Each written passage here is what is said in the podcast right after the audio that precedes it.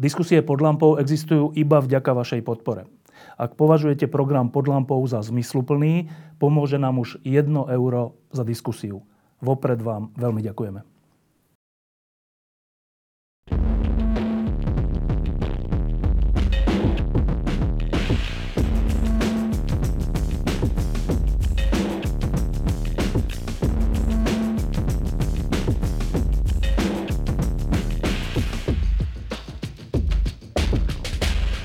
Posledných dňoch a týždňoch eh, Slovensko s prekvapením eh, číta, ako sa tu vládlo a vládne. Eh, všetci sme trochu aj zdesení z toho, aké, aký vplyv a aké kontakty mal toho času väznený podnikateľ Marian Kočner a čo z toho všetkého vyplýva. Je možné, že táto téma pôjde s nami až do volieb a je to tak asi aj správne, lebo tam ide okrem iného o dva ľudské životy. Ale môže sa stať, že popri tejto téme zabudneme na to, že e, ak treba vyhrať voľby a zmeniť trocha Slovensko, tak možno trocha zabudáme na obsah, že no dobre, a keď vyhráme voľby, čo ideme robiť? E, hovorím o potrebných reformách, ktoré sú pred Slovenskom v rôznych oblastiach, od školstva, zdravotníctva až po e, dane a všeličo iné.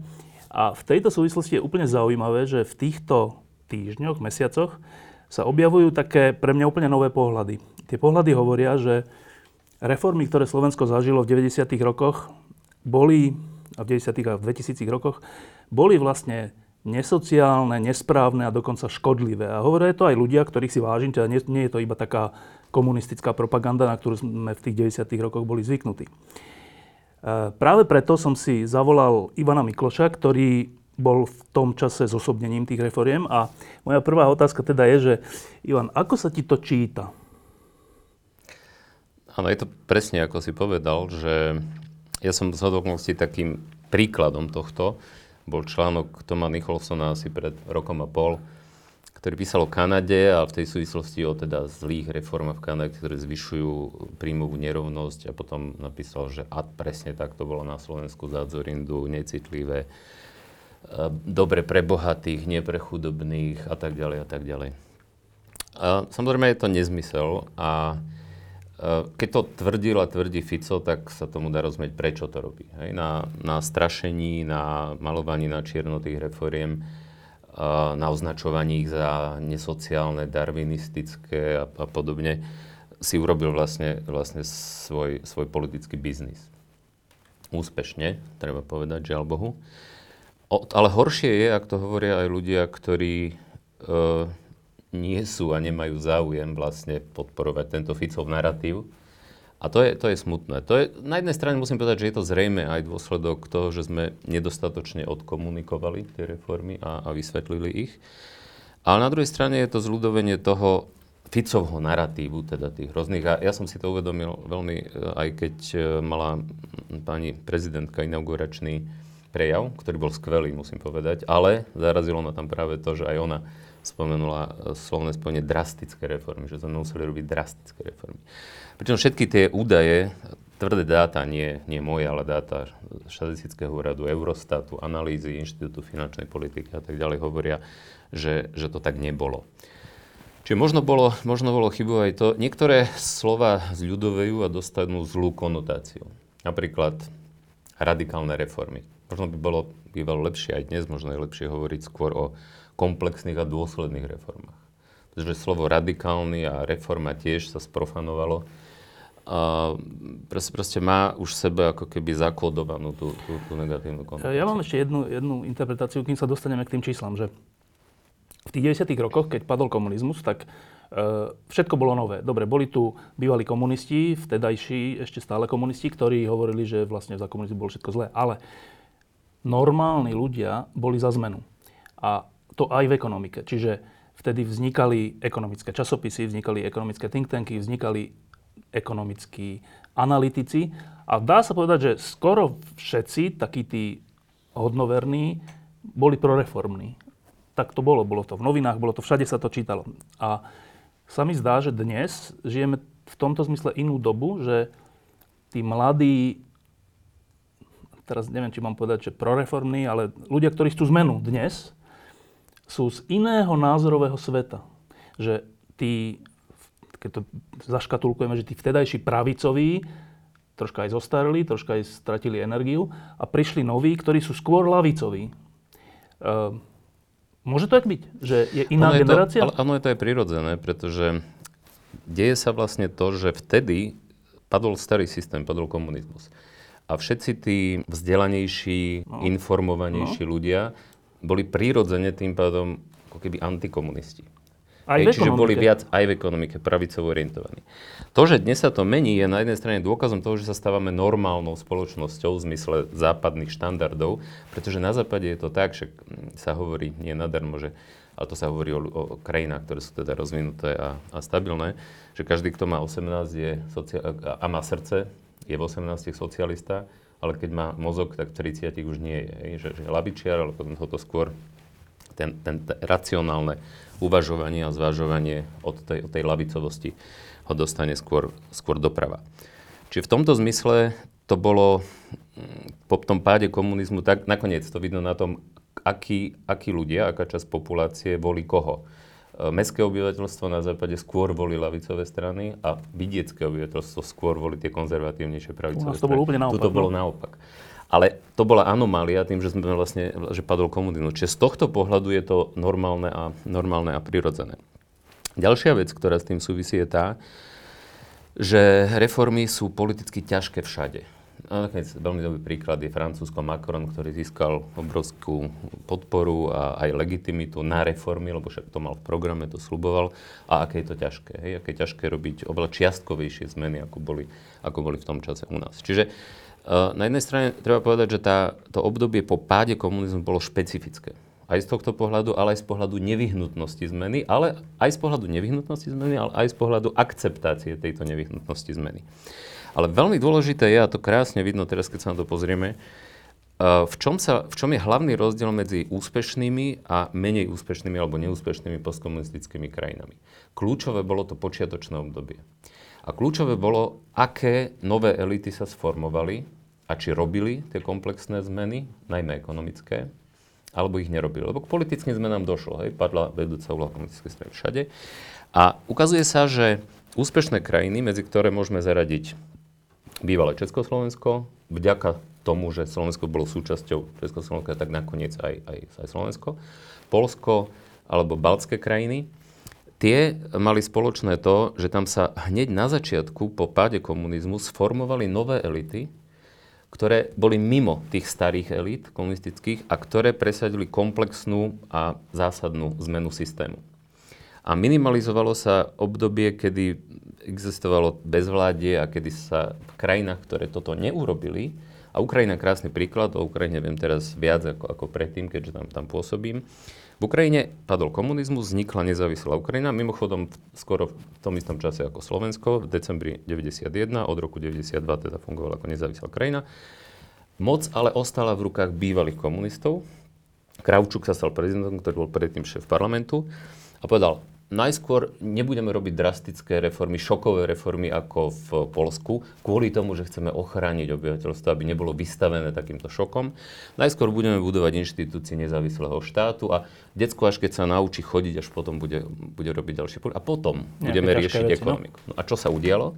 Keď starý systém padol, lebo on padol, centrálne plánovanie padlo, vzniklo, vzniklo možnosť súkromného podnikania, a to, mimochodom, to začalo ešte za Sovietskeho zväzu, v druhej polovici 80. rokov za Gorbačova. A to súvisí mimochodom aj s tým, prečo tie čiastkové reformy sú horšie ako žiadne reformy, že došlo k čiastočnému uvoľneniu podnikania, čo profitovali najmä tí červení direktori, čiže komunistickí riaditeľia štátnych podnikov, ktorí si pozakladali súkromné podniky a tunelovali ten svoj štátny podnik v prospech svojho súkromného. Proste vznikol chaos a bezvládie a spontánna privatizácia, obrovská korupcia. A nové elity sa sformovali v takomto prostredí obrovskej inflácie, obrovských nerovnováh makroekonomických, pretože nebola robená um, z centra taká komplexná reforma ako v Polsku a v Československu napríklad.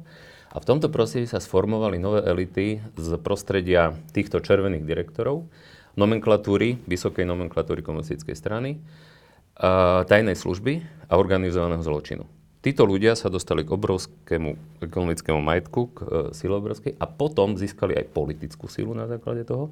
A oni boli potom hlavnou prekážkou skutočných reforiem, pretože oni profitovali vlastne z toho deformovaného prostredia, v ktorom sa vedeli pohybovať a v ktorom mali všetky tie paky. Čiže, aby som sa vrátil teraz tam, tam na začiatok, uh, strašne dôležité bolo, či vznikli nové elity, ktoré chceli zmenu systému, alebo či sa ten starý systém rozpadol a spontánne sa, sa, sa vybudoval deformovaný, nefunkčný systém nie fungujúcej trhovej ekonomiky, ale skorumpovaný, nerovnovážny, bez vynutelnosti práva, bez liberalizácie cien, bez zodpovednej makroekonomickej politiky. Čiže, čiže tá domnelá snaha nezasiahnuť až tak ľudí, aby tie reformy neboli až také šokové, skončila v tom, že tí ľudí boli, boli, ľudia boli o mnoho chudobnejší, než keby rádovo, tými... Rádovo. No. Najkrajší príklad je Ukrajina a Polsko.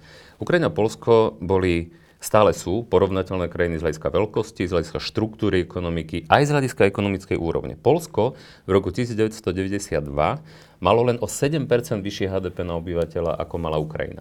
Dnes má Polsko 3,5 až 4 krát vyšší hrubý domáci produkt ako Ukrajina. No. Čiže nakoniec to, čo bolo deklarované, bolo presne naopak.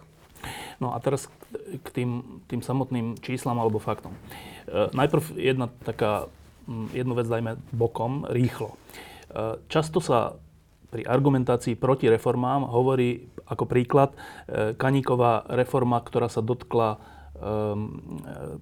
telesne postihnutých, alebo teda invalidov. E, a myslí sa tým to, že, že vlastne vaša vláda vtedy nás chvál chcela zobrať peniaze chudákom, zdravotne postihnutým. Pričom sa vôbec nehovorí, že dôvod vtedy bol ten, že sa v tejto oblasti niečo robilo, že bolo veľa vymyslených invalidov, Presne, strašne veľa Presne. a muselo sa s tým urobiť poriadok. Samozrejme, malo to aj svoje nezamýšľané dôsledky, čo bola chyba.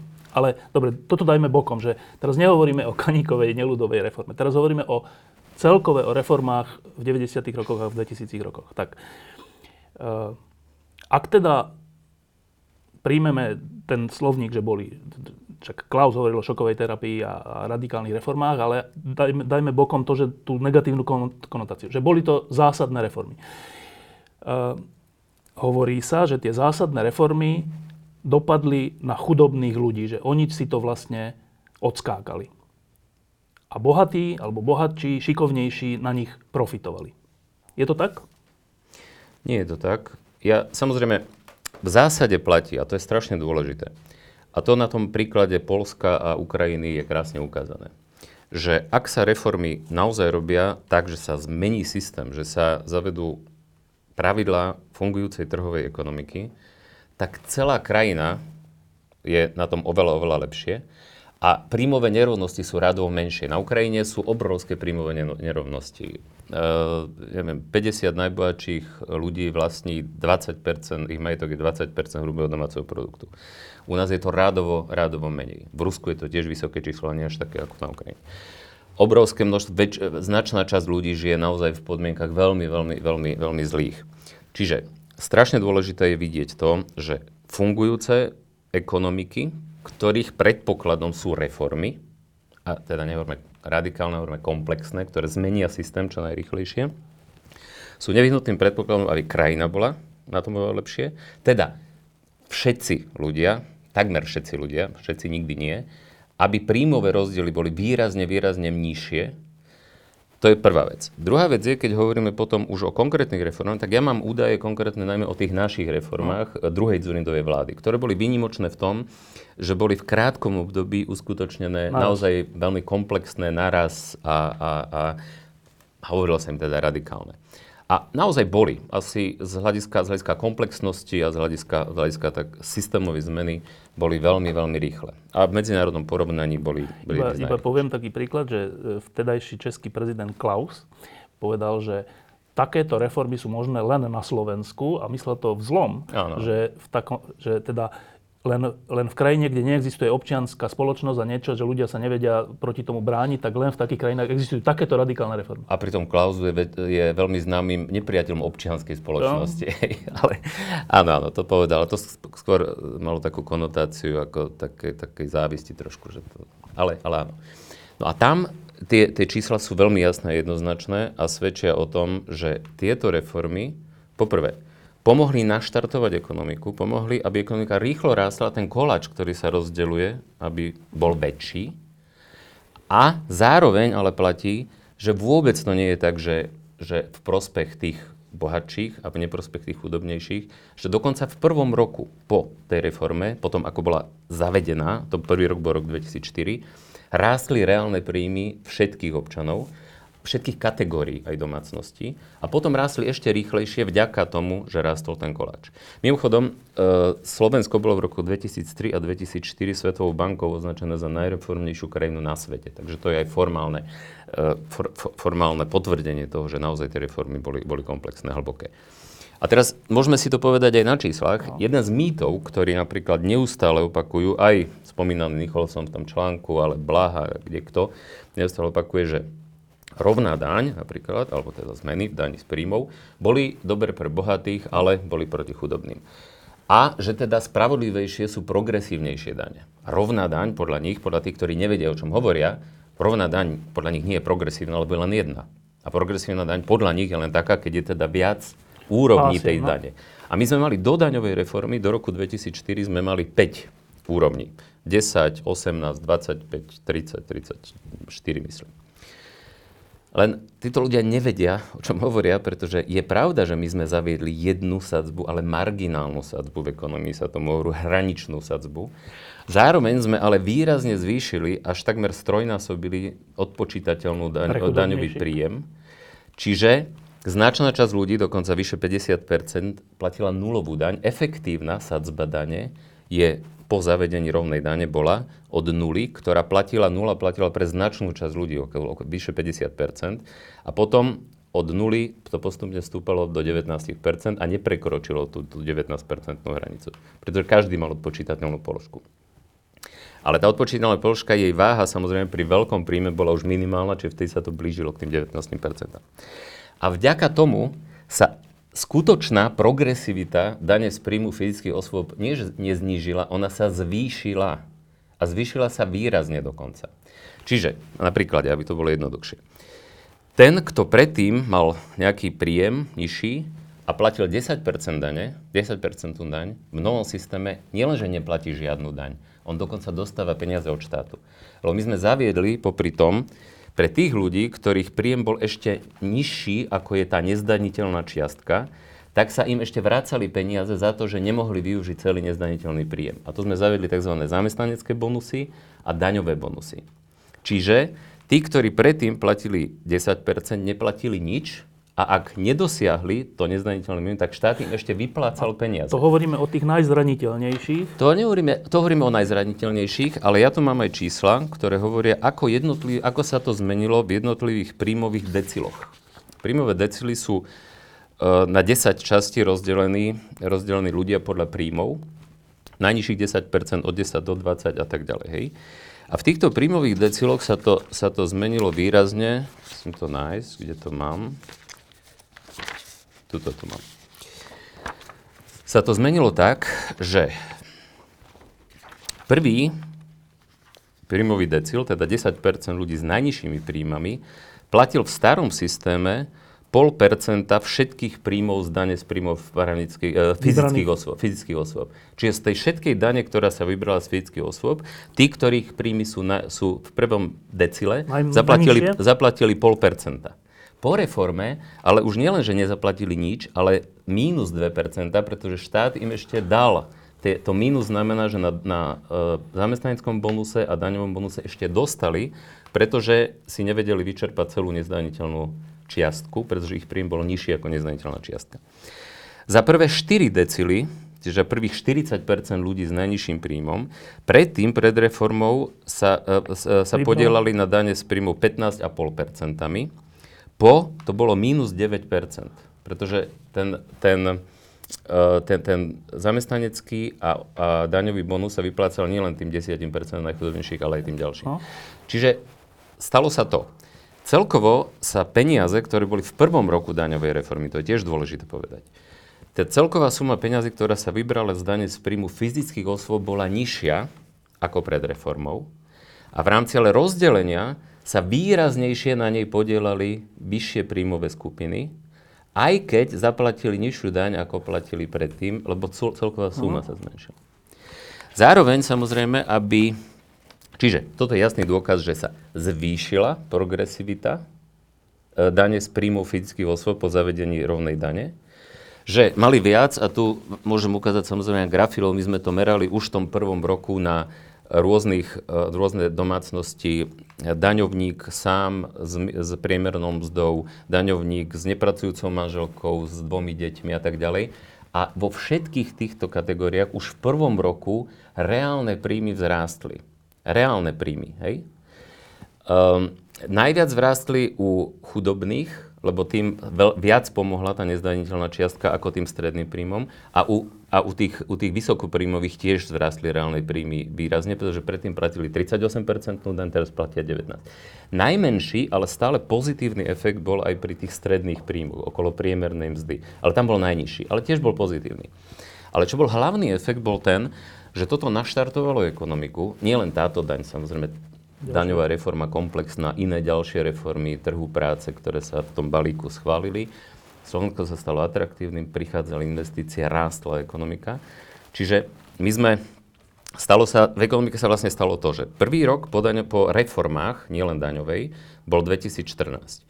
V roku 2014 sme v zásade dosiahli podobné daňové príjmy ako v roku, dve, v roku 2004, v zásade také isté ako v roku 2003. Čiže prvý rok nového systému, posledný rok starého systému boli celkové daňové príjmy zhruba porovnateľné. Čo sa ale zmenilo? Zmenila sa výrazne štruktúra. Dosiahli sme menej z priamých daní, ktoré sme znížili.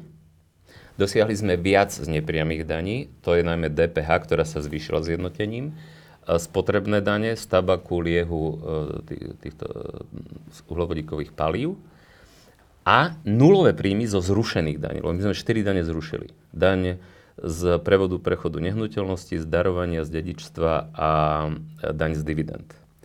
Čiže celkový objem sa ako keby zachoval, čiže nemali sme nižšie daňové príjmy. Jak nás niekedy kritizovali z západu, že robíme daňový dumping, lebo teraz sme znížili dane tak, že nemáme peniaze. To nebola pravda.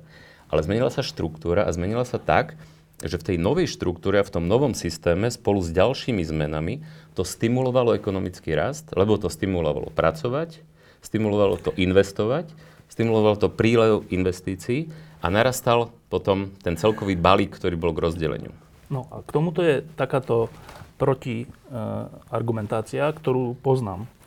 E, tá hovorí toto, že dobre, ak je to aj tak, si neradi to priznávajú, že ak je to aj tak, že rovnou daňou v skutočnosti sa uľavilo naj, najslabším, e, dokonca, dokonca dostali viac peňazí ešte, nie no. že menej platili, ešte dostali od štátu peniaze. Dobre, ak je to aj tak, lenže vy ste vtedy zvýšili DPH a keďže títo ľudia najviac minú na potraviny a ubytovanie a všetko, e, tak oni vlastne v tom DPH skrytom, keď sa o tom sa nehovorí, e, všetko to, čo dostali a ešte oveľa viac zaplatili. Mm-hmm. Čiže vlastne celkovo boli na tom stratoví. Je to tak? Nie je to tak. Je, pravda je zároveň, ale nie je to tak. Jednoznačne to tak nie je. Lebo ja môžem ukázať čísla, aj ukážem a poviem, aký bol v tom prvom roku, už, a v prvom roku bol ten, bol ten náraz najmenší, lebo ešte len štartovali tie efekty, priame a nepriame. Už v prvom roku nedošlo k poklesu reálnych príjmov u žiadnej príjmovej kategórie. Kde už rátame aj DPH? Kde všetko? už je zarátané všetko. Kde je zarátané DPH, nepriame dania a tak ďalej. Dokonca nedošlo napriek tomu, že 1.1.2004 sa zvyšovali, bolo posledné výrazné zvýšenie cien plynu, elektriny, vody lebo sa musela urobiť deregulácia. O 35% sa 1.1.2004 zvýšili ceny plynu pre domácnosti. Napriek tomu nedošlo ten celkový, a to môžem ukázať aj na čísla, Ukáž. pre jednotlivé príjmové skupiny, ako, ako sa to vyvíjalo. Ešte kým to nájdeš, povedať, že prečo sa museli zvýšiť tie ceny plynu?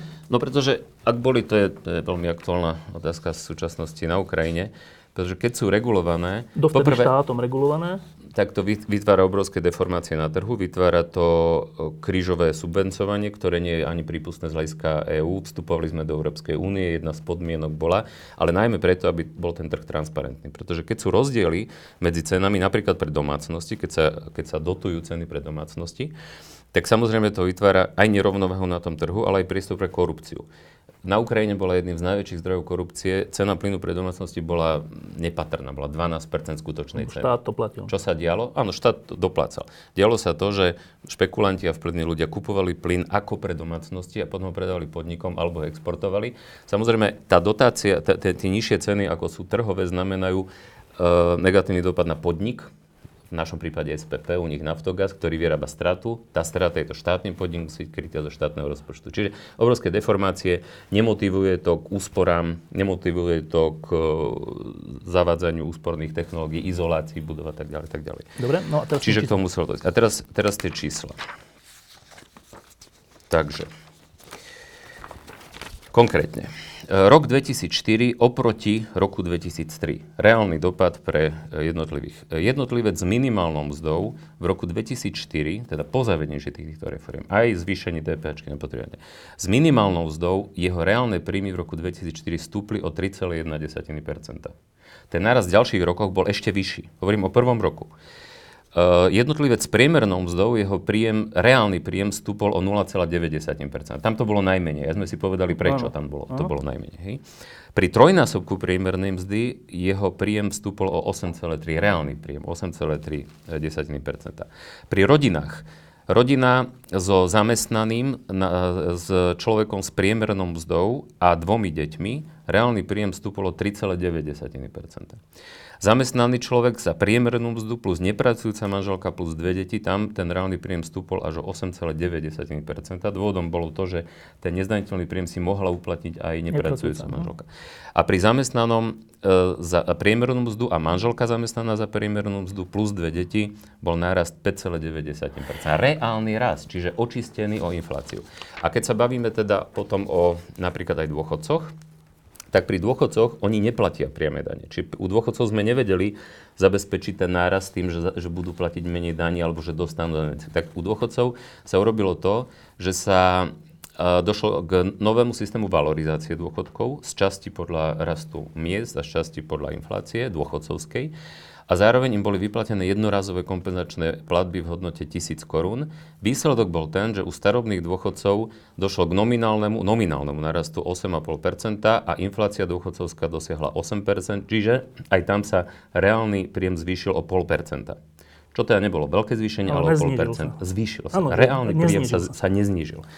Čiže jedine, kde došlo a mohlo dôjsť k zníženiu, boli u tých, u tých sociálnych prípadov, ktoré, ktoré poberali dávky, tam sa zaviedlo v rámci toho, aby sa nezneužívali sociálne dávky, aby sa ľudia správali aktívne, tak sa rozdelili tie dávky na z objektívnych dôvodov a zo subjektívnych dôvodov. Čiže, a, čiže nárok na dávku, keď človek bol absolútne pasívny a nezúčastňoval sa aktivačných prác, rekvalifikácia a tak ďalej, nemal sme prác, hm? tam mohlo dôjsť k zníženiu. Ale ak ten človek prejavoval akúkoľvek aktivitu z hľadiska účasti v aktivačných prácach, rekvalifikácie, tak tam sa tie, tá, tá, tá spoločná dávka neznížila ani v reálnom vyjadrení. A veľmi dôležité je tiež to, že naštartovala sa ekonomika a teda umožnila potom tým, ktorí boli odkázaní na pomoc a nepracovali, aby sa zamestnali, lebo sa vytvárali nové pracovné miesta, ktoré sa predtým nevytvárali pri vysokej nezamestnanosti. Dobre, a teraz z tohto, čo si teraz povedal, tých, z týchto čísiel, teraz aj predtým, uh, vlastne, aký je uzáver? Uzáver je ten, že podľa čísel vlastne každej skupine od prierezovo od najchudobnejších po najbohatších sa v prvom roku po reforme, čo je úplne neuveriteľné, v prvom roku väčšinou to býva, že ťažké, ale tuto je, hovoríme o prvom roku po zavedení. Takže v tom prvom roku sa všetkým skupinám, od najchudobnejších po najbohatších, polepšilo. No. No tak potom, ak je to tak, ak je toto, že efekt... Okrem tých, tej jednej skupiny, o ktorej som hovoril. Ktorí tí poberatelia len z, zo Dobre, tak ak je to tak, tak e, e, v čom bola vlastne tá reforma pravicová? Bola pravicová v tom, že poprvé, a to je úplne zásadná vec, je tá, že my sme znížili daňové a odvodové zaťaženie a aj veľko štátu výrazným spôsobom, a tu, tu mám niekde, aby som to povedal aj na presných číslach, nebudem to hľadať teraz. Teda, že to, koľko že, daní... Čiže podiel daní a odvodov na hr, podiel verejných výdavkov na, hrubých domáci, na hrubom domácom produkte.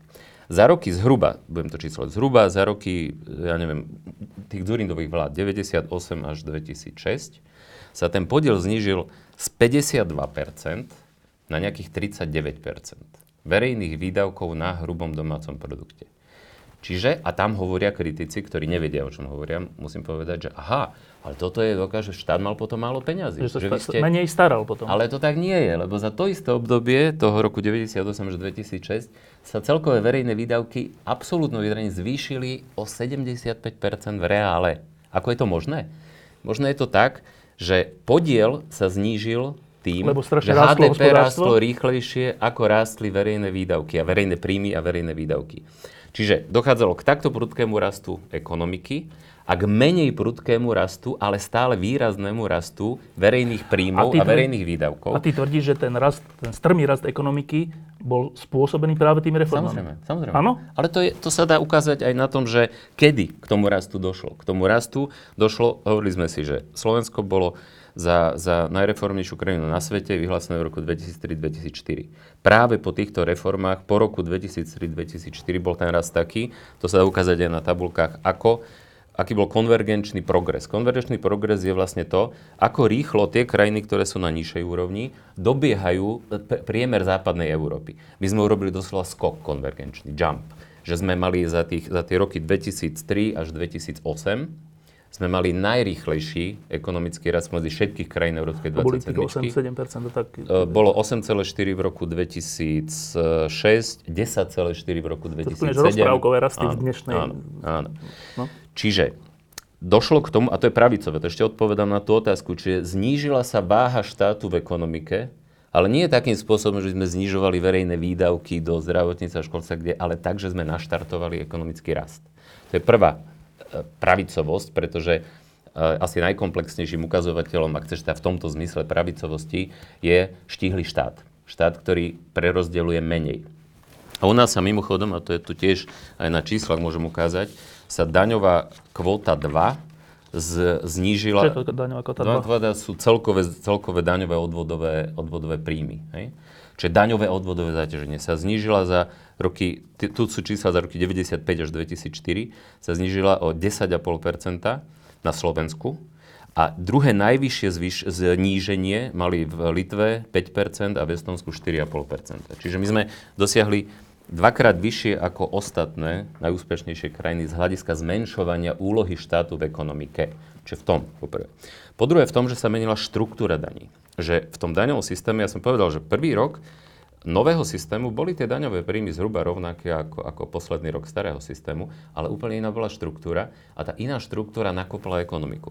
Lebo medzi ekonomami je uznávané a jasné, že najškodlivejšie pre ekonomický rost sú priame dane, tie sme znížili, oveľa menej škodlivé sú nepriame dane, tie sme zvýšili. Veľmi dôležité pre ekonomiky je nižšie celkové zaťaženie, ktoré sa znížilo.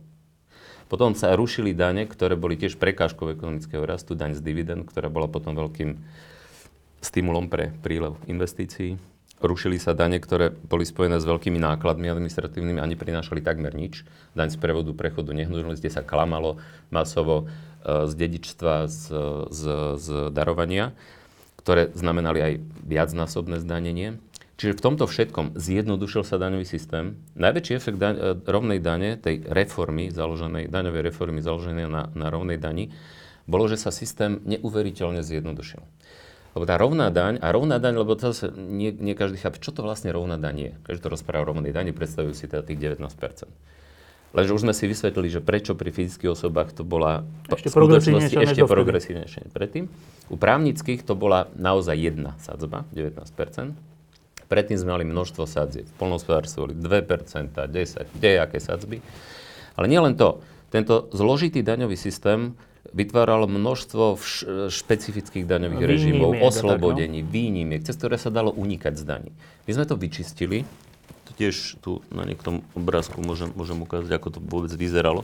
Tak predtým len u tých, len u tých troch najdôležitejších daní, čo sú fyzické osoby, právnické osoby a daň vybraná zrážkov, Predtým bolo toľko, čo je, ja neviem, nejakých 15 daňových sadzieb.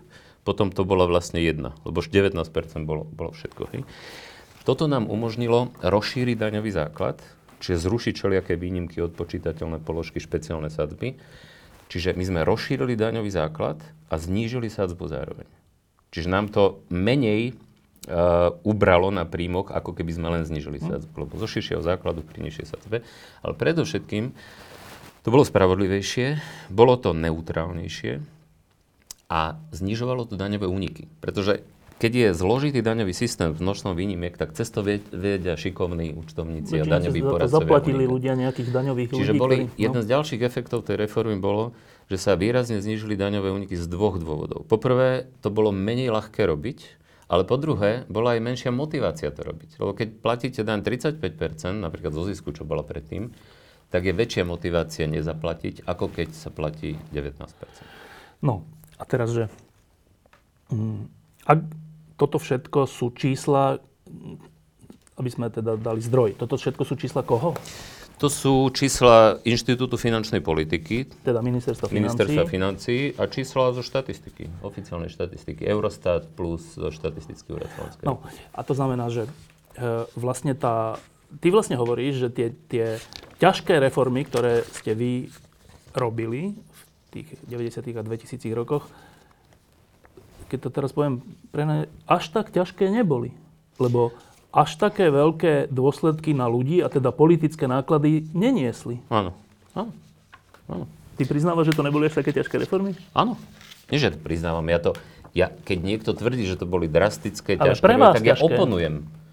Veď to som urobil aj v reakcii na to, že pani prezidentka nazvala tie, no. tie reformy drastické a práve na základe týchto a iných čísel. Ale teraz myslím, že ani pre vás neboli ťažké ako politikov, lebo však jo, nie, mali... Nie, nie, nie, pozor, pozor, pozor. pozor. Však keď to, to, keď to nie, ľuďom nie, nie. pridalo, tak, tak nie, nie, nie. Ale, ste boli víťazí. Ale, ale politika, ty vieš lepšie ako ja, alebo ktokoľvek iný, že politika nie je o realite, ale je o vnímanej realite.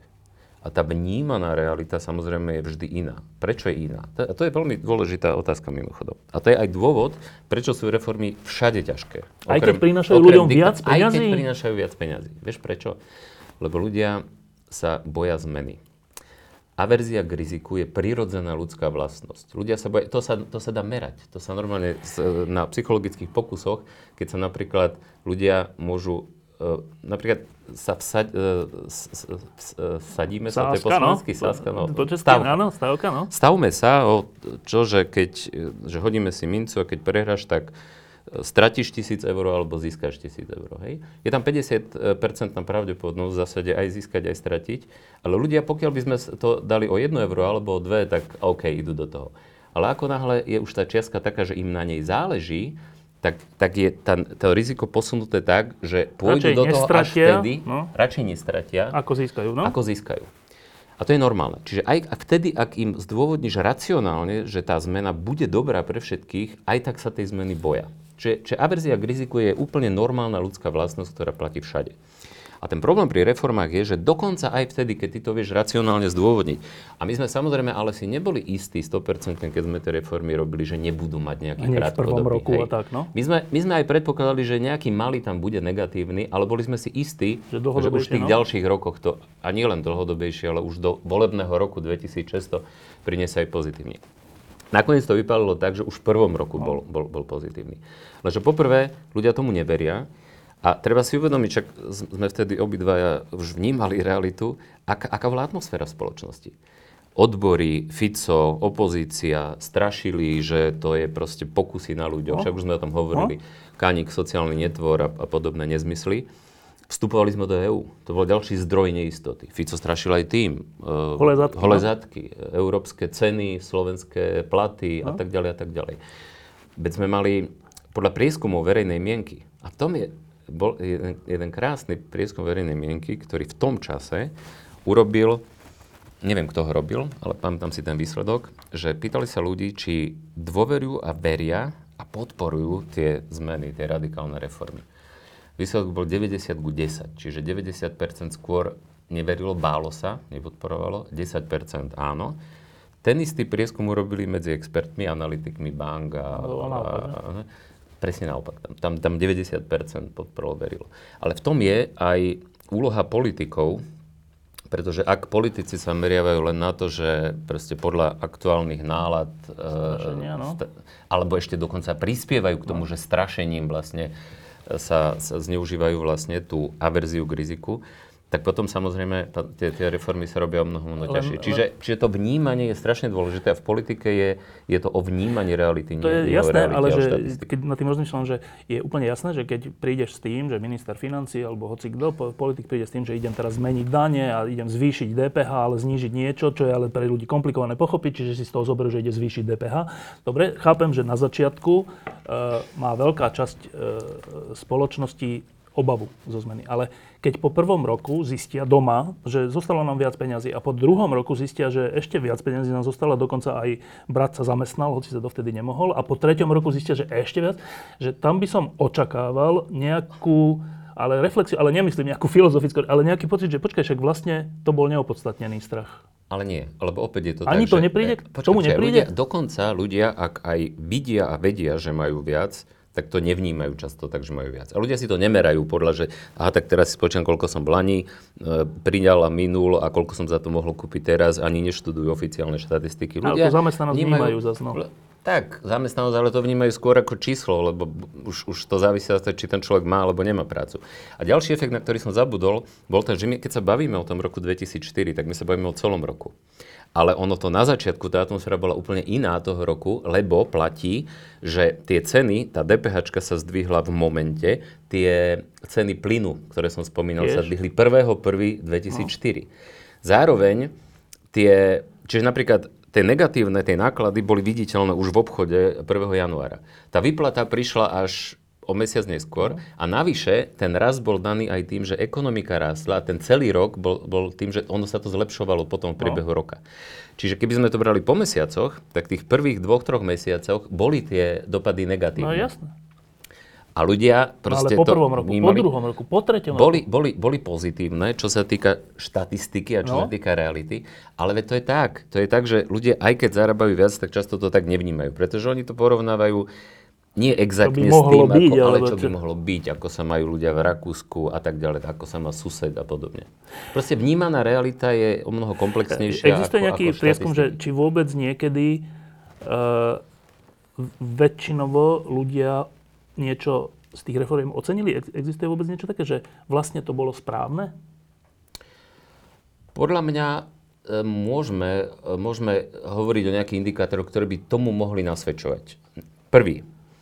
Uh, SDKU je strana, ktorá vlastne takmer všetky tie reformy zastrešovala. Lebo z tých uh, 7 alebo 8 reforiem všetky, takmer všetky robilo moje ministerstvo, ministerstvo financí a ministerstvo práce. Ešte Čiže ka- bolo a, iné. a no. posledná, ktorá, to je jediná, ktorá nebola e, e, reprezentovaná ministrom za SDKU, ale ak si pamätáme, tak potom vlastne sa SDKU prihlasilo aj k tejto reforme. No a SDKU po tom, ako sme boli 8 rokov v kuse vo vláde, čiže už z toho od nás ľudia museli byť unavení, dostala najlepší volebný výsledok v roku 2006, po 8 rokoch vo vláde a po urobení všetkých týchto reforiem. Vtedy sme mali 18,3, myslím. Čiže to je taký volebný indikátor, ale taký nejaký, že spokojnosť spoločnosti. Vôbec také niečo nastalo? No a niekedy? potom, potom čo, ešte, čo ešte podľa mňa nastalo, ja som to cítil, toto nie je nejaké exaktné, ale ja som to cítil napríklad, ja som chodil pravidelne prednášať do Brna, do Prahy. A tam vždy bolo, aj teraz je strašne veľa slovenských študentov. No a keď som mal prednášku ja, tak ešte vo väčšej miere prišli, že v tej aule sedelo viac Slovákov ako, ako Čechov. Keď sme začínali v roku 98, keď som prišiel, tak väčšina mi hovorila, že sa nechcú vrátiť na Slovensko, že skoro Tesne po Mečiarovi, no? Potom, ako sme urobili reformy, ako sa zmenil imič Slovenska, tak takmer všetci sa chceli vrátiť. A to je otázka aj imidžu, hrdosti, ale aj to, že rastúca zreformovaná ekonomika prináša príležitosti, aké neprináša ani, ani, ani no. bohatšia ekonomika, lebo nové možnosti e, dynamicky rastúca ekonomika. Čiže na tom to môžeme tiež vidieť. A zrejme sa dá povedať, že možno to aj viac polarizovalo spoločnosť, lebo tí, ktorí e, rozumeli a chápali, ktorí boli vzdelanejší, e, informovanejší, tak tí, aj sa to, ono, lebo treba povedať, že áno, nemalo to negatívne dopady na nikoho, ale najväčšie pozitívne dopady to malo na vysoké príjmové skupiny, to treba povedať. Lebo? Potom, no lebo, lebo tí platili oveľa, oni, pre, predtým platili 38% daň z- príjmu fyzických osôb, potom nulu. dividendy, e, daň bola, daň bola zrušená z dividend. Čiže u nich sa to premietlo najviac, aj keď ich podiel na tej priamej dani sa zvýšil. Potom sa to najviac premietlo u nízkopríjmových, ale u tých stredných sa to tiež pozitívne premietlo, ale Troška. najmenej. Hm. Najmenej spome, spomedzi tých skupín. Čiže aj tým e, to mohlo byť ovplyvnené. No, uh, ja si tak pamätám, iba teraz troška osobne, že uh, ty si sa tej rovnej dane trocha aj obával, ešte predtým, než bola prijatá a zavedená. A, a vlastne aj preto vzniklo to, že dobre, tak ale zvýšme DPH, aby to bolo daňovo neutrálne celé. Čo si sa vlastne obával?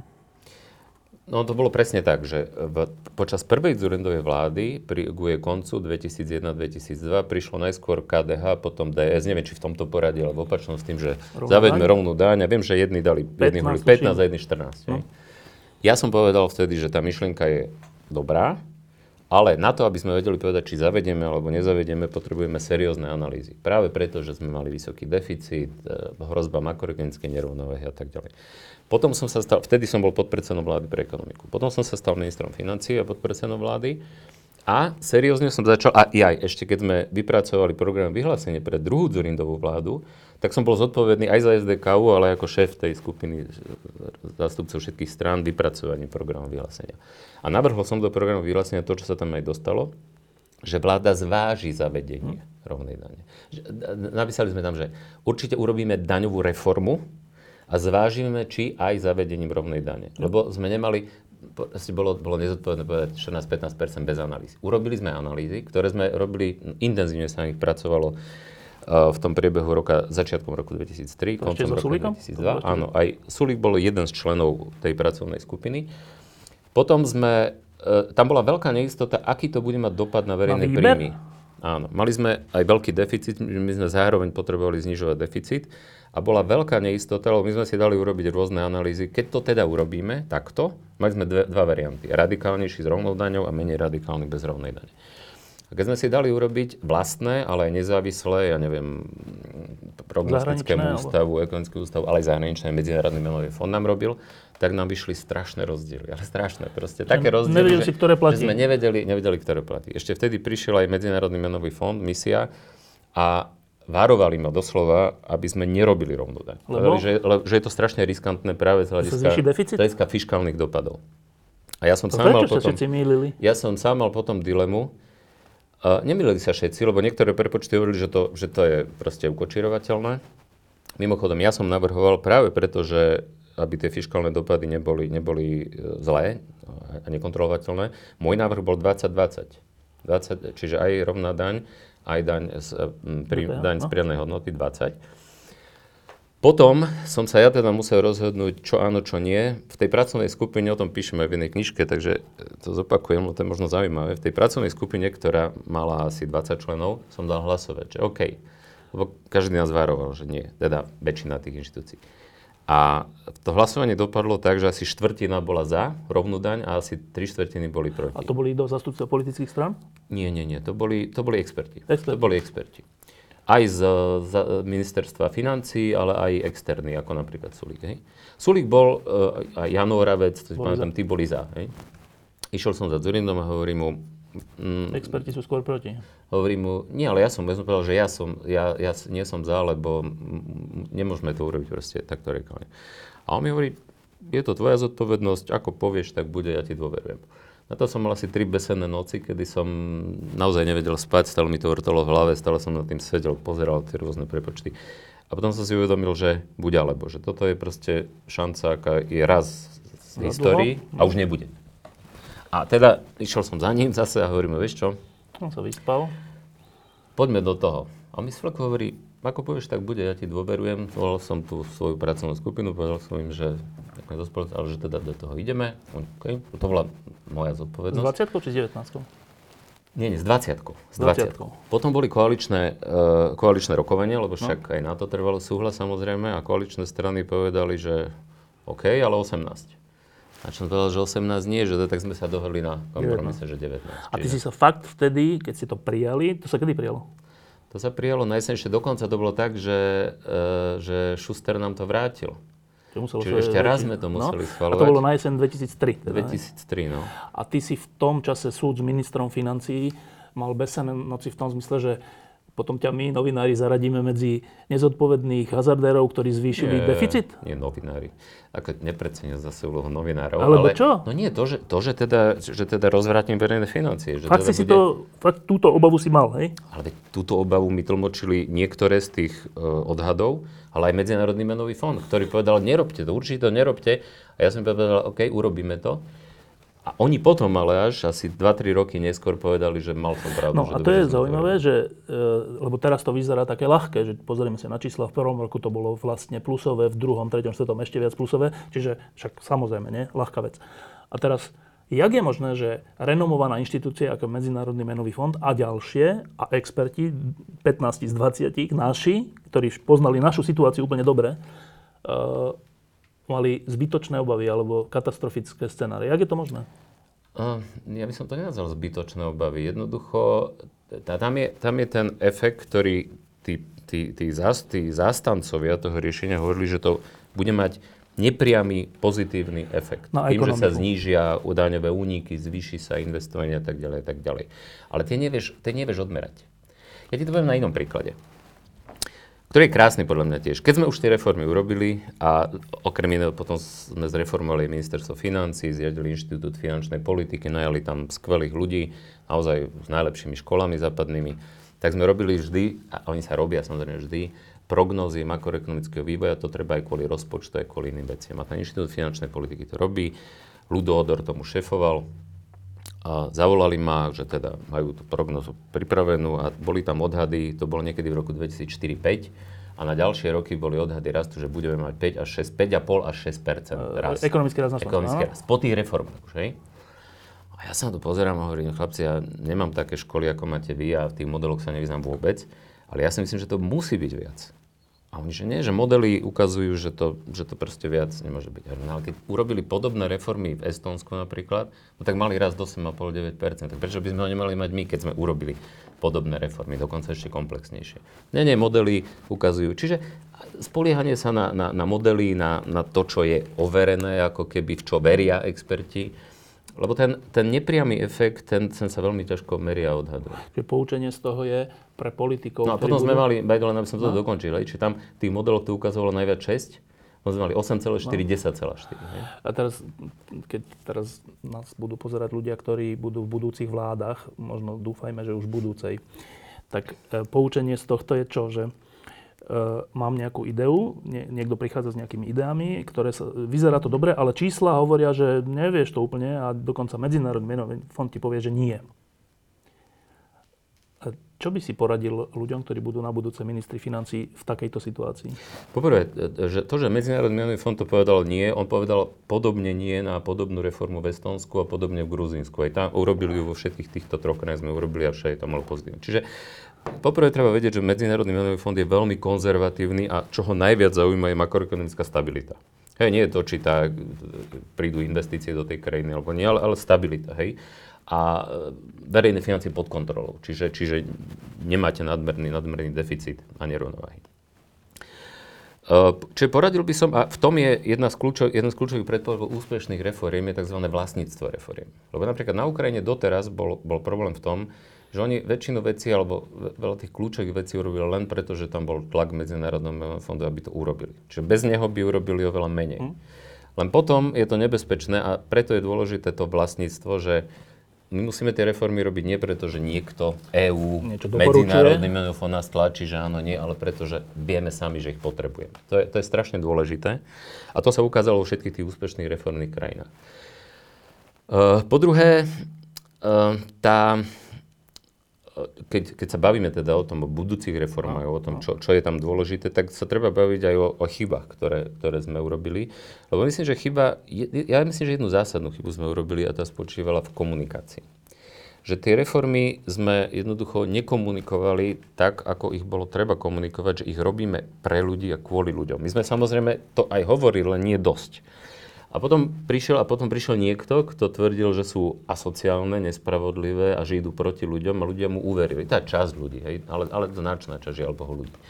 Čiže v tomto zmysle tá komunikácia mala byť o mnoho taká sociálnejšia, povedal by som. A bola by pravdivá pri tom, pretože by hovorila o tých efektoch, ktoré to, ktoré to ľuďom prinies, prinesie a prináša. Čiže aj, ja to vidím aj, aj na Ukrajine dnes, že ideálne je, lebo premiér doterajší, ktorý končí, Grojsman, on bol proreformný, ale veľmi, veľmi opatrný. Nechcelo sa mu do veci, ktoré boli, ale, ale on mal neuveriteľne dobrú komunikáciu. V tom zmysle, ako mu ide o ľudí, ako, ako všetko, čo robí, robí pre ľudí. A my sme to robili pre ľudí, len sme to nedostatočne tým ľuďom komunikovali. Keď sa teraz e, pozerám na dnešné Slovensko a najmä na budúce, tak tá nádejná nesmerácká, nesenosácká zostava keď by som ju dal takto, že vedľa seba teraz, v tejto chvíli a porovnal ju so zostavou 2002-2006, alebo aj to predtým, tak pri všetkej priazni, ja ich budem voliť, ale eh, vyzerá, zase to troška zjednoduším, ale vyzerá posunutá doľava. Že takto, keď si tie dve zostavy dám, tak od jednotlivých ministrov a tak, tak tá budúca bude asi taká, že lavicovejšia. A teraz, možno je to normálne, ale troška mám pocit, že ak to tak bude, tak sa nevyužijú všetky tie príležitosti, ktoré nová vláda bude mať. Dobre, ale to je môj názor. Tvoja, tvoj pocit, keď sa pozeráš na dnešnú opozíciu, z ktorej vzíde snáď budúca vláda, je z hľadiska pravolavého aký? Zdieľam to, čo hovorí, že asi to bude viac posunuté doľava, čo je ale aj prirodzené. To je aj tým, ak sme hovorili, ako sa tá spoločnosť mení, ako sa stáva štandardnejšou v tom západnom slova zmysle. A nakoniec aj tá dnes najsilnejšia strana, alebo teda dvojstrana, časť tej dvojstrany, najsilnejšie sa hlási k stredoľavej ľavej pozícii. Ale toho by som sa bal menej, ako sa bojím toho, ako budú schopní tí niektorí z tých lídrov tých strán uh, fungovať a spolupracovať. Myslíš Matoviča teraz, že? A nie len Matoviča. Myslím, myslím najmä Matoviča, ale ak bude potreba, tak zrejme tam bude musieť byť aj Kolár, myslím aj jeho a myslím aj Sulíka, po skúsenosti, ktoré... Dobre, ktoré to, je, to je z hľadiska politického, či budú mm, schopní ísť spolu ale, a držať sa spolu 4 roky, ale z hľadiska ekonomiky... No ale to je strašne dôležité. Áno, jasné, lebo, ale to no je iná téma. To, no, keď to porovnávame, keď to porovnáš, a či tam bude človek, ktorý bude schopný zohrať tú úlohu, ktorú zohral Zurinda. Zurinda, ktorý na, na tom príbehu, ktorý som ti spomínal s tou rovnou daňou, ktorý naozaj delegoval tie kompetencie, dal, im, dal tým ministrom zodpovednosť, ale aj právomoci kompetencie a robil všetko preto, aby udržal tú koalíciu pokope a aby fungovala. Dobre, to iní lídry by povedali, že to tak nebolo, ale to je jedno, to, to teraz nie je dôležité. Ale, no, že, ale to tak bolo. Tak opýtame sa KDH, či si to myslí, ale dobre, že uh, ty si ekonóm, tak keď vidíš, lebo toto je dôležité, že pred voľbami 98, ale aj pred voľbami 2002 uh, tu existovala pomerne zaujímavá diskusia o tom, čo treba urobiť. Boli všelijaké konferencie, boli všelijaké uh, expertné týmy, spoločné, dokonca opozičné vtedy, v 98. 7. A v zásade sme vedeli, Rudo Zajac, keď išiel robiť reformu, tak on roky predtým písal u nás do mm-hmm. že čo tam ide robiť. No, týždeň čo no, týždeň. No. Akože, že to nebolo, že stanem sa ministrom a uvidím. Veci boli nejakým spôsobom myšlienkovo pripravené. Už iná vec je, či sa presadia, ale boli pripravené. Dnes, teraz sa vraciam k tomu úvodu, hovoríme o korupcii, správne, je to dôležité. Hovoríme o vražde, je to super dôležité. Hovoríme o Kočnerovi, je to dôležité. Troška neviem, či hovoríme o tom, čo ideme urobiť v školstve, zdravotníctve, v ekonomike. Keby, že vtedy, keby sa ma niekto opýtal, tak čo, čo, no tak ide sa sprivatizovať banky, ozdraviť banky, ide sa urobiť niečo z VŽ, ide sa urobiť niečo s tým. Vedel by som to vymenovať dnes, keby si sa ma opýtal, tak čo ja viem, že čo ide tá vláda robiť v ekonomike. V spravodlivosti by som asi vedel povedať, čo idú robiť, ale v ekonomike neviem. Tak ty ako ekonom, keď počúvaš nádejnú budúcu zostavu, že čo tam počuješ, čo sa týka ekonomiky? Priznám sa, že to nesledujem až tak do detajlov, no. aby som vedel teraz posúdiť tie programy a tie deklarácie, ale, ale zdieľam, ako zdieľam tvoj pocit, že vtedy to bolo ako keby jasnejšie. No.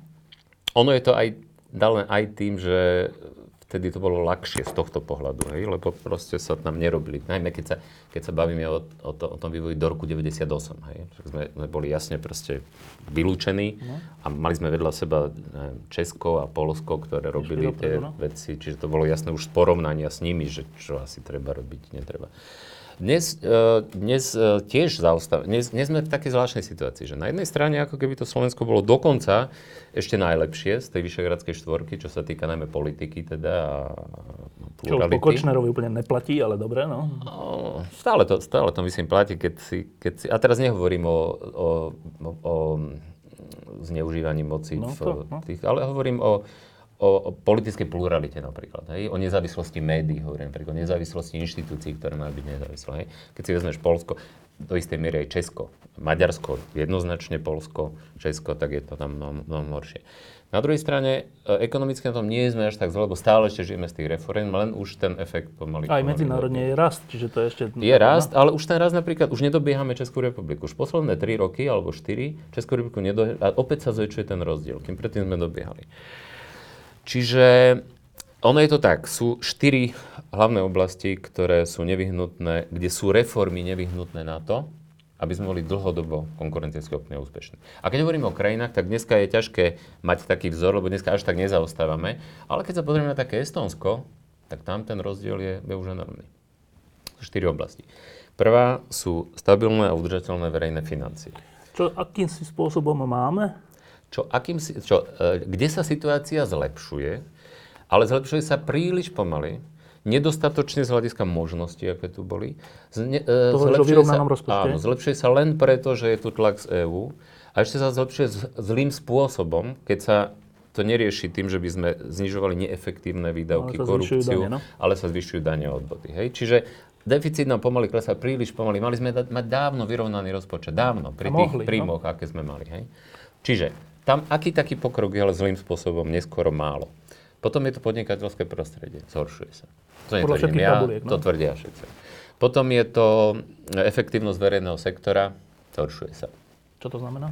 No, efektívnosť verejného sektora znamená uh, debyrokratizácia, efektívne poskytovanie služieb za, za peniaze, verejné zdroje, aby dostávali, Dobre? dostávali, áno. A to, a to, verejný sektor sa netýka, týka sa to aj zdravotníctva, aj sociálnych vecí, aj školstva, ale ale, ale aj, aj súdnictva, proste všetkého, čo, čo, štát, čo, čo štát dáva, dáva ľuďom za, za peniaze, ktoré od nich berie.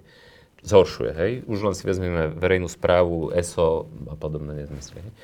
A štvrtá oblasť je školstvo, vzdelanie, veda, výskum, znalostná spoločnosť. Tam je to úplná katastrofa. Tam sa to zhoršuje. Čiže, a čo Slovensko potrebuje, zmeny a reformy v týchto kľúčových oblastiach. V niektorých v niektorých je možno lepšia predstava. My z hodou okolností, asi dúfam, že sa to vie, ale e, MESA 10 už robí projekt Toda rozum, reformy školstva, štvrtý rok. Je to naozaj, myslím, že najkomplexnejšia, najlepšia, najlepší projekt aj z hľadiska analýzy, aj z hľadiska medzinárodného porovnania, aj z hľadiska ponuky riešenia.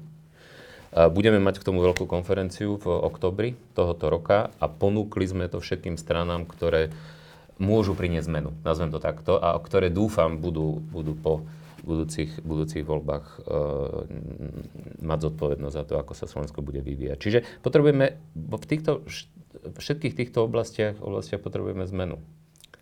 Potrebujeme, lebo doteraz sa reformy nerobili. Veď e, vládne tu od roku 2006 krátkou prestávkou Ficové. To už je 13 rokov minus 1,5, hej. A je jasné, že žiadnu, žiadnu zmenu, žiadnu reformu nerobili. E, krásne to ilustruje jediná zmena v, v, v zdravotníctve Pelegrini za bagrom, hej? No, e, teraz asi zase kritici reforiem, alebo ľudia, ktorí sa obávajú reforiem, alebo možno presvedčení lavičiari, ktorí hovoria, že štát sa nemá zmenšovať, naopak má sa zväčšovať, by asi povedali, že, že veď ale tie ťažké reformy sme už urobili a čo ten Mikloš stále chce nejaké ďalšie reformy. Však reforma sa má robiť vtedy, keď je potrebná a teraz vlastne veď my sme nimi prešli. Tak na čo ďalšie? Čo by si na to povedal? No, najdôležitejšie je, že reformy sa nikdy nemajú prestať robiť. A reformy by nemuseli byť potom také zásadné a zlomové, keby sa robili stále. No ale keď sa nerobili 40 rokov za komunizmu, naopak, systém sa totálne zdeformoval, tak museli byť hlboké po páde komunizmu.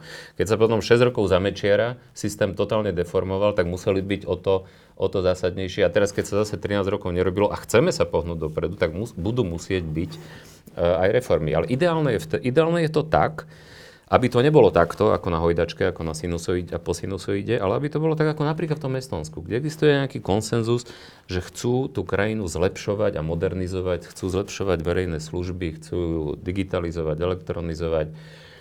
A bez ohľadu na to, že sú tam niektoré, niektoré názory a politické strany a programy viac doľava alebo viac doprava, v zásade po tej trajektórii idú. U nás je to ako na hojdačke. Robíme, ja, neviem, 90, 92 robíme 92, 98 padáme.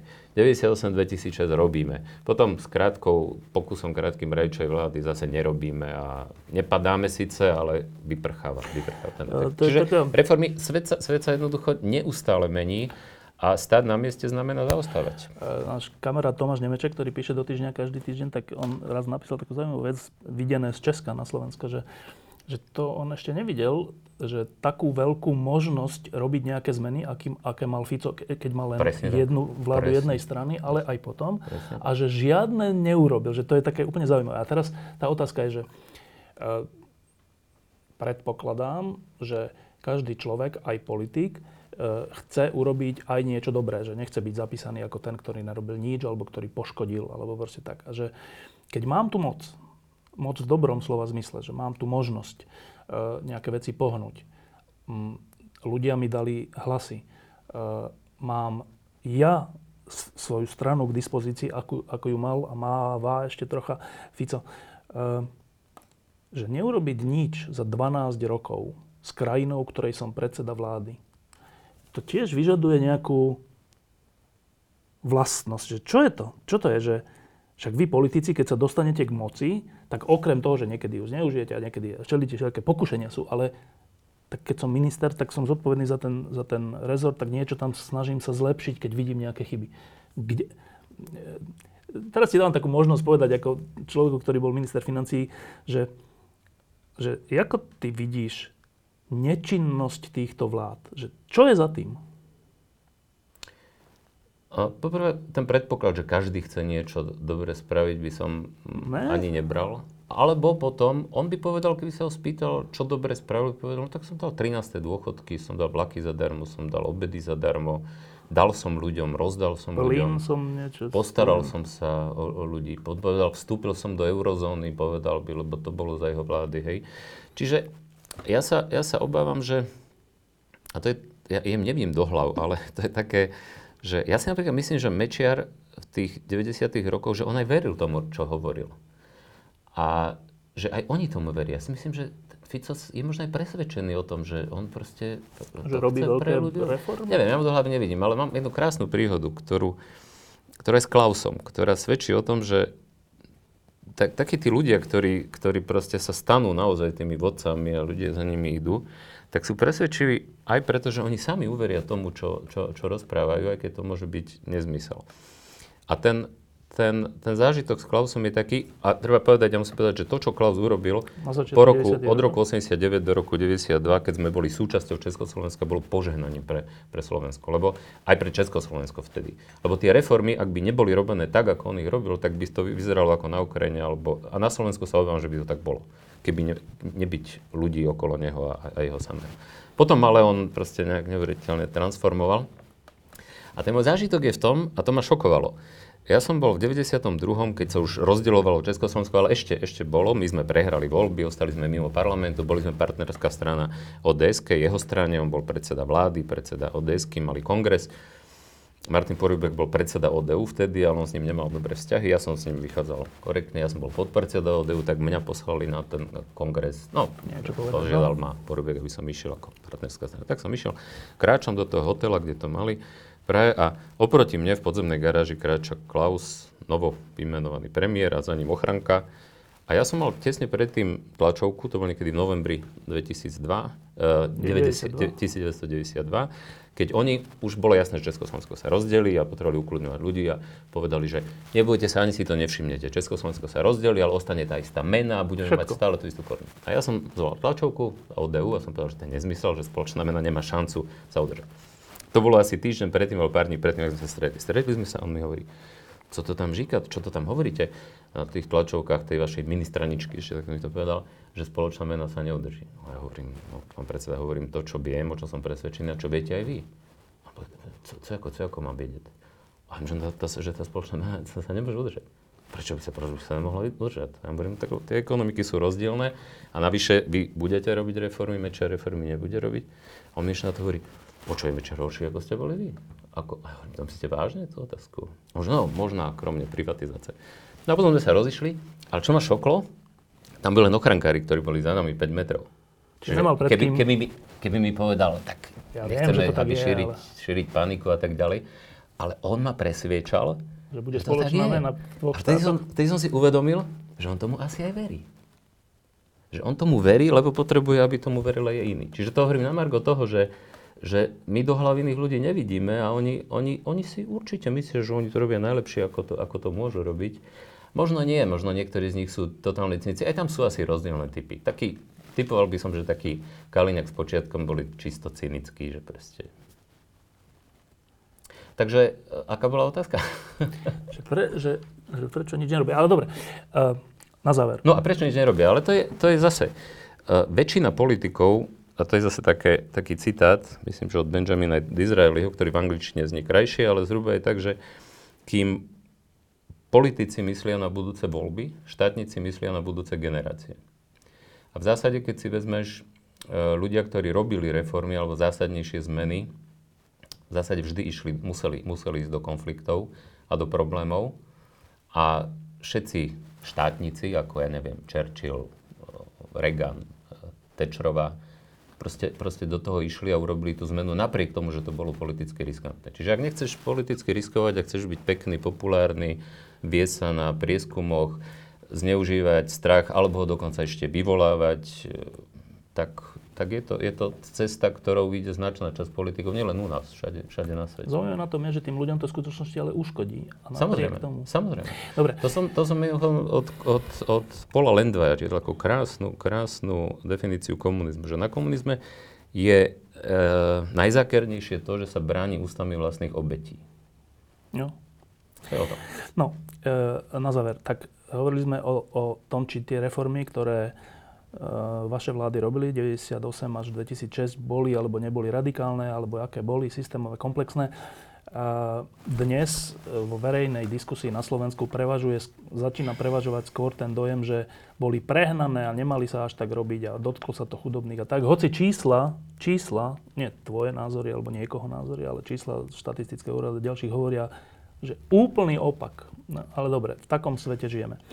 Uh, keď sa pozrieš dozadu na tie roky, keď si bol minister a, a človek, ktorý veľkým, veľkou mierou ovplyvňoval to, čo sa ide a nejde robiť, uh, tak uh, keby si mal teraz povedať, že čo si sa z toho naučil, respektíve ani nie, že ty, ale že čo, o, čo, čo to hovorí o fungovaní štátu a politiky na Slovensku, aby sme do budúcnosti z toho vedeli niečo vyťažiť. Tak čo by si povedal, že čo to boli za roky, keď si ty bol jeden z najdôležitejších ľudí v slovenskej politike a ekonomike?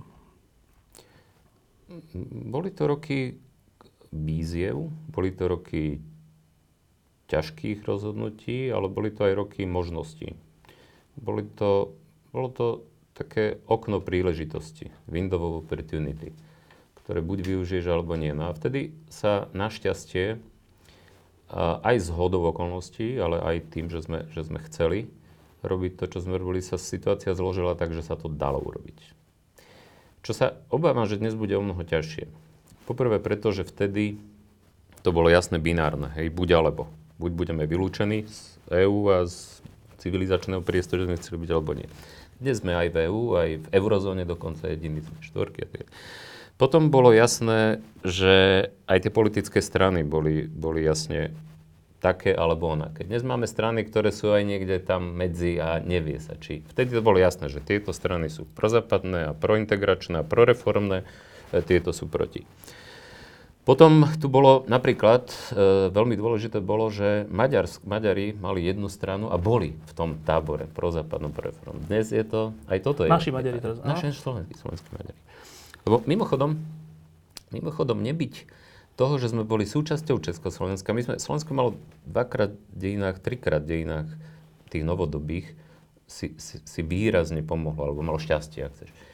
Prvýkrát, že sme boli súčasťou Československa v roku 89 až 92, lebo keby sme neboli, tak naozaj sa obávam, že reformy sú podobné ako na Ukrajine alebo v Bulharsku so všetkými Taká to bola mentalita, no? Áno. A nebola tá nová elita. Ne? Druhýkrát v roku 98, lebo v roku 98 nebyť maďarskej menšiny, keby tak ako Nemáme v Čeka, vo vláde, tak, no? tak Mečer no. pokračuje. So všetkými dôsledkami, ktoré si, ktoré si viem predstaviť. A tretíkrát sme si už pomohli sami reformami, o ktorých sa tu teraz, teraz, teraz bavíme. Hej? Čiže Slovensko malo, malo veľké šťastie historické, lebo nebyť týchto prvých dvoch, kde nám pomohli iní, ako keby, tak sme kľudne mohli byť v pozícii, v akej je dnes, dnes Ukrajina.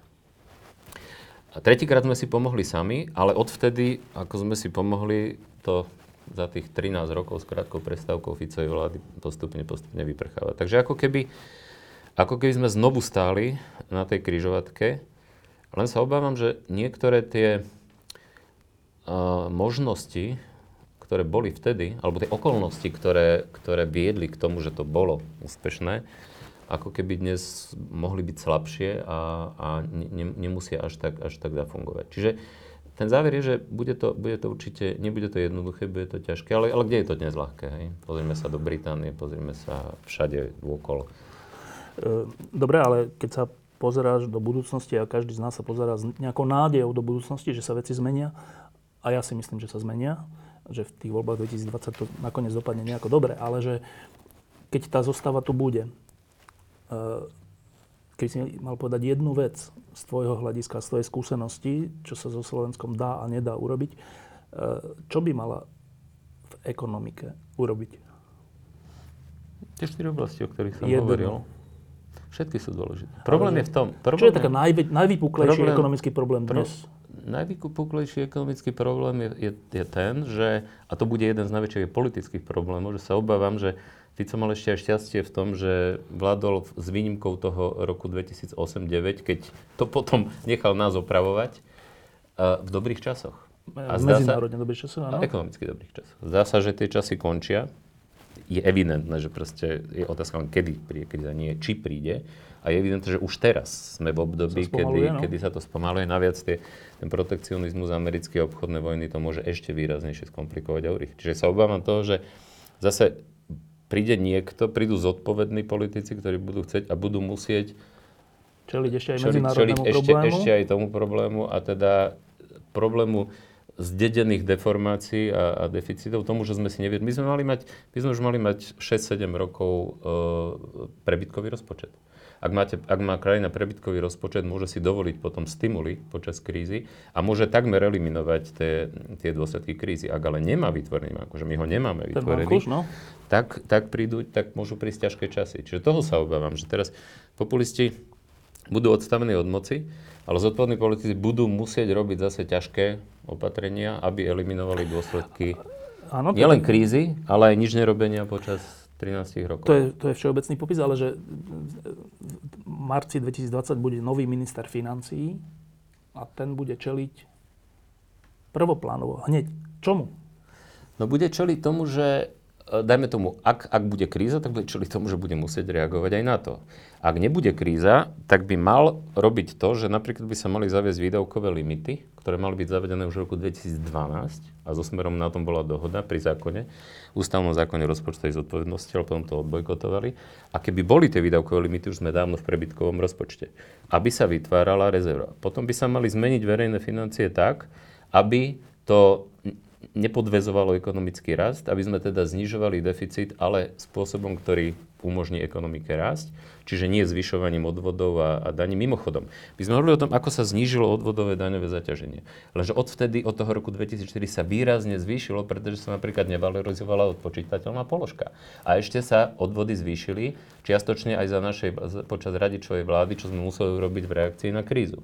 Čiže oblasti verejných financií, znižovať, mať udržateľné verejné financie, ale nie spôsobom, ktorý ohrozuje ekonomiku, to je prvé zvyšovať efektívnosť verejného sektora, vrátanie tých, tých e, oblastí, ako je zdravotníctvo, školstvo a tak ďalej. Čiže to znamená robiť reformy, ktoré síce nebudú dávať men- do niektorých oblastí, napríklad do školstva treba dať viac peniazy, nie menej. Ale zase treba zmeniť tak, aby tie peniaze boli efektívne využité.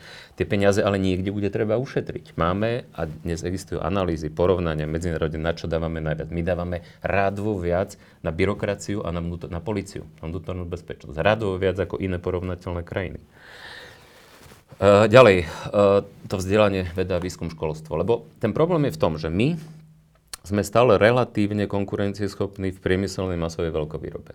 Lebo vieme vyrábať kvalitne auta a podobné, podobné no, pri nižších nákladoch. Ale tým, že rastieme, ekonomika rastie, platy rastú, strácame tú konkurencieschopnosť. My potrebujeme zmeniť štruktúru tej ekonomiky v prospech, viac prospech prida- vyššej pridanej hodnoty a sofistikovaných. Aj služieb, nielen nielen výroby. Na to, aby sa to udialo, sú všetky tieto štyri predpoklady dôležité. Lebo preto, keď mi hovoríš jednu, eh, ono sa to nedá len jednu, lebo my môžeme, môžeme zlepšiť verejné financie, verejné služby, podnikateľské prostredie, ale ak budeme mať pracovnú silu takú, ktorá nebude schopná tú sofistikovanejšiu prácu a služby robiť, tak to bude na nič.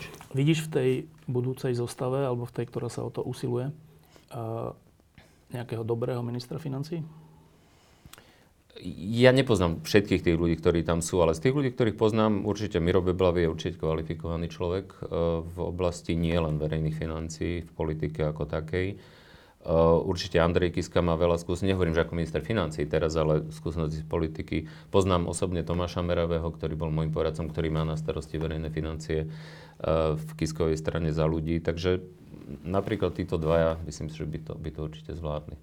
Ale dôležité bude aj to, aby, aby v tej, my sme v tej druhej Zurindovej vláde bola unikátna situácia v tom, že utvorili štyri stredopravé strany, ktoré síce mali rôzne názory, čo sa týka, neviem, potratov a tých kultúrno-etických, ale čo sa týka ekonomiky, boli sme v zhode. Boli sme v zhode a tam bola naozaj potom diskusia, či 20% alebo 18% rovná daň. Čiže Tuto bude ťažšie zase, pretože vieme, že proste aj ideolobo, alebo ideologicky to tam nie je také. Vieme, že Matovič napríklad sa určite nebude nikdy súhlasiť a možno neviem, či aj ostatní v tom, v tom, aby sa zrušili niektoré tie populistické Ficové návrhy, ktoré tu, ktoré tu rozdával. Takže, e, že to nebude jednoduché, je evidentné, ale napriek tomu tá zmena je, je absolútne, absolútne nevyhnutná. Posledná otázka na úplne krátku odpoveď je, že keď sa na, pozeráš na dnešok a potom sa pozrieš na ten február alebo marec 2020, e, ty, ty máš nádej, že príde tá zmena? Mám. Mám nádej, že príde tá zmena, aj keď je frustrujúce vidieť, že po tom všetkom, čo sa tu udialo za 13 rokov, za posledný rok, má smer stále toľko percent, koľko má. Ale v zásade v tejto súvislosti si treba len pripomenúť, že Mečiar vyhral voľby nielen v roku 98, ale ešte aj v roku, ešte aj v roku 2002. 2002. No. Čiže bude veľmi dôležité, len vtedy Mečiar bol SNS, ktorá potom 2002 sa rozdielala na dve. Dneska tu máme navyše Kotlebu a tak ďalej. Čiže Uh, je to, je to, dokonca je to, je to asi navždy, je to nikdy sa nekončiaci súboj o, o charakter tej krajiny. Ivan Mikloš, ďakujem, že si prišiel. Uh, úplne, úplne mimo, keď ty ako ekonom, ale ako človek, ktorý tu žije, čítaš tie správy z trémy. Tebe to čo hovorí? Myslím si, že predovšetkým to hovorí o charaktere tých dvoch ľudí, ktorí si dopisujú, ale aj o tom, akým spôsobom fungovala časť e, tých zložiek štátu, ktoré sú kľúčové pre, pre spravodlivosť. Ale keďže nevieme, no ale bez ohľadu na to, čo je na tom pravda, čo je, ja neviem, jeho chvastanie sa, je to, je, je to dôkaz, že to bolo asi ešte horšie, ako sme si mysleli. Teba napadlo, že môže niekedy na Slovensku dôjsť k tomu, že budú zavraždení novinár a jeho priateľka? Nie. Nie. A napadlo ťa niekedy, že bude človek, ktorý má priamy vplyv na generálneho prokurátora, na sudcov, na výber vyšetrovateľov a že tento človek tu bude pán krajiny? Možno by som nepovedal, že bol pán, pán krajiny, ale že môže existovať takéto, takéto fungovanie. Vieš, to sa, mnohí to tušili, vedeli, o, o tých bodorovcoch sa tušilo, že proste budujú impérium a, ale, ale keď, keď vidíš potom takéto rukolapné dôkazy, tak napriek tomu, že to tušíš, tak napriek tomu to je také, také neuveriteľné. No. E, ty si ešte na Ukrajine? Mm-hmm. Dneska odlietam. Ale, lebo však tam bude iná vláda, iný predseda vlády. E, ty si bol poradca predsedu vlády toho doterajšieho. Čiže tam tvoje angažma končí? Bol som predseda vlády, e, poradca predsedu vlády, ale zároveň som bol šéfom skupiny zahraničných poradcov. A tá skupina zahraničných poradcov bola zase súčasťou takej širšej e, konštrukcie inštitúcií, ktoré pomáhajú s reformami. Tri sú také a to je podporované Európskou bankou pre obnovu rozvoj a Európskou úniou. Čiže teraz ideme rokovať o tom, asi nie hneď, lebo predpokladám, že vláda bude vymenovaná budúci týždeň. Tento týždeň po štvrtok bude ustanovujúca schôdza a potom, keď samozrejme vláda vyrieši tie najakutnejšie veci, ako program a rokovania s Medzinárodným menovým fondom a tak, tak predpokladám, že sa dostaneme aj k tomu, či budeme pokračovať alebo nie. Či budú mať záujem oni, či budem mať záujem ja. Takže uvidíme. A máš záujem? Ak tá vláda bude robiť to, čo tvrdí, tak by sa tie reformy mohli ešte, ešte urýchliť. A napríklad zdá sa, že doterajšia ministerka financí, ktorá je výborná, možno bude pokračovať aj v tej, aj v tej novej vláde. Uh, premiér, ešte sa nevie presne, kto bude, ale taký najhorcejší kandidát je tiež človek, ktorého poznám a ktorý je veľmi proreformný, mladý, asi 36-ročný. Čiže ak, lebo v zásade ide o to, že či budem presvedčený, že to má zmysel. Doteraz som bol, lebo som mal dobrý, korektný pracovný vzťah s premiérom, ktorý chcel robiť reformy, niekto robil, aj keď, ako som hovoril, no, bol, bol príliš opatrný podľa môjho názoru. Aj to bol jeden z dôvodov, prečo vlastne. On si potom založil stranu a mal 2,5%. Čiže nevylučujem to a uvidíme podľa rokovania. A to je úplne posledná vec, že ten príbeh Ukrajiny dramaticky strašne, aj v súvislosti s tou vojnou, anexiou Krymu a tak, um, on smeruje k lepšiemu? Mm-hmm. Smeruje? Mm-hmm. Áno, určite. Dokonca ono je to tak, že u nás aj hovorí, že všetko zlé je na niečo dobré. A Ukrajina bola do Euromajdanu a do agresie ruskej vlastne rozpoltená krajina politicky. Ani, ani, ani neexistoval vlastne jednotný politický národ. Východ vždy viac inklinoval a bol ruskojazyčný väčšinová inklinoval k Rusku viac, západ viac na západ k EU. A vlastne to, tá agresia na východe a anexia Krymu vytvorila jednotný politický národ a zjednotila ich a už vlastne zrušila tú dilemu, či k Rusku alebo k Európskej únii. Čiže myslím, že Alexander Duleba to povedal veľmi výsne, že keď povedal, že Putin urobil základnú strategickú chybu anexiou Krymu a agresiou na východe, že získal síce Krym, ale stratil Ukrajinu. Čiže v tomto zmysle naozaj tá situácia je nezjasná. V ústave majú to dokonca ústavným zákonom, alebo priamo do ústavy schválili, že e, Ukrajina má ambíciu a chce byť členom Európskej únie, patriť na západ.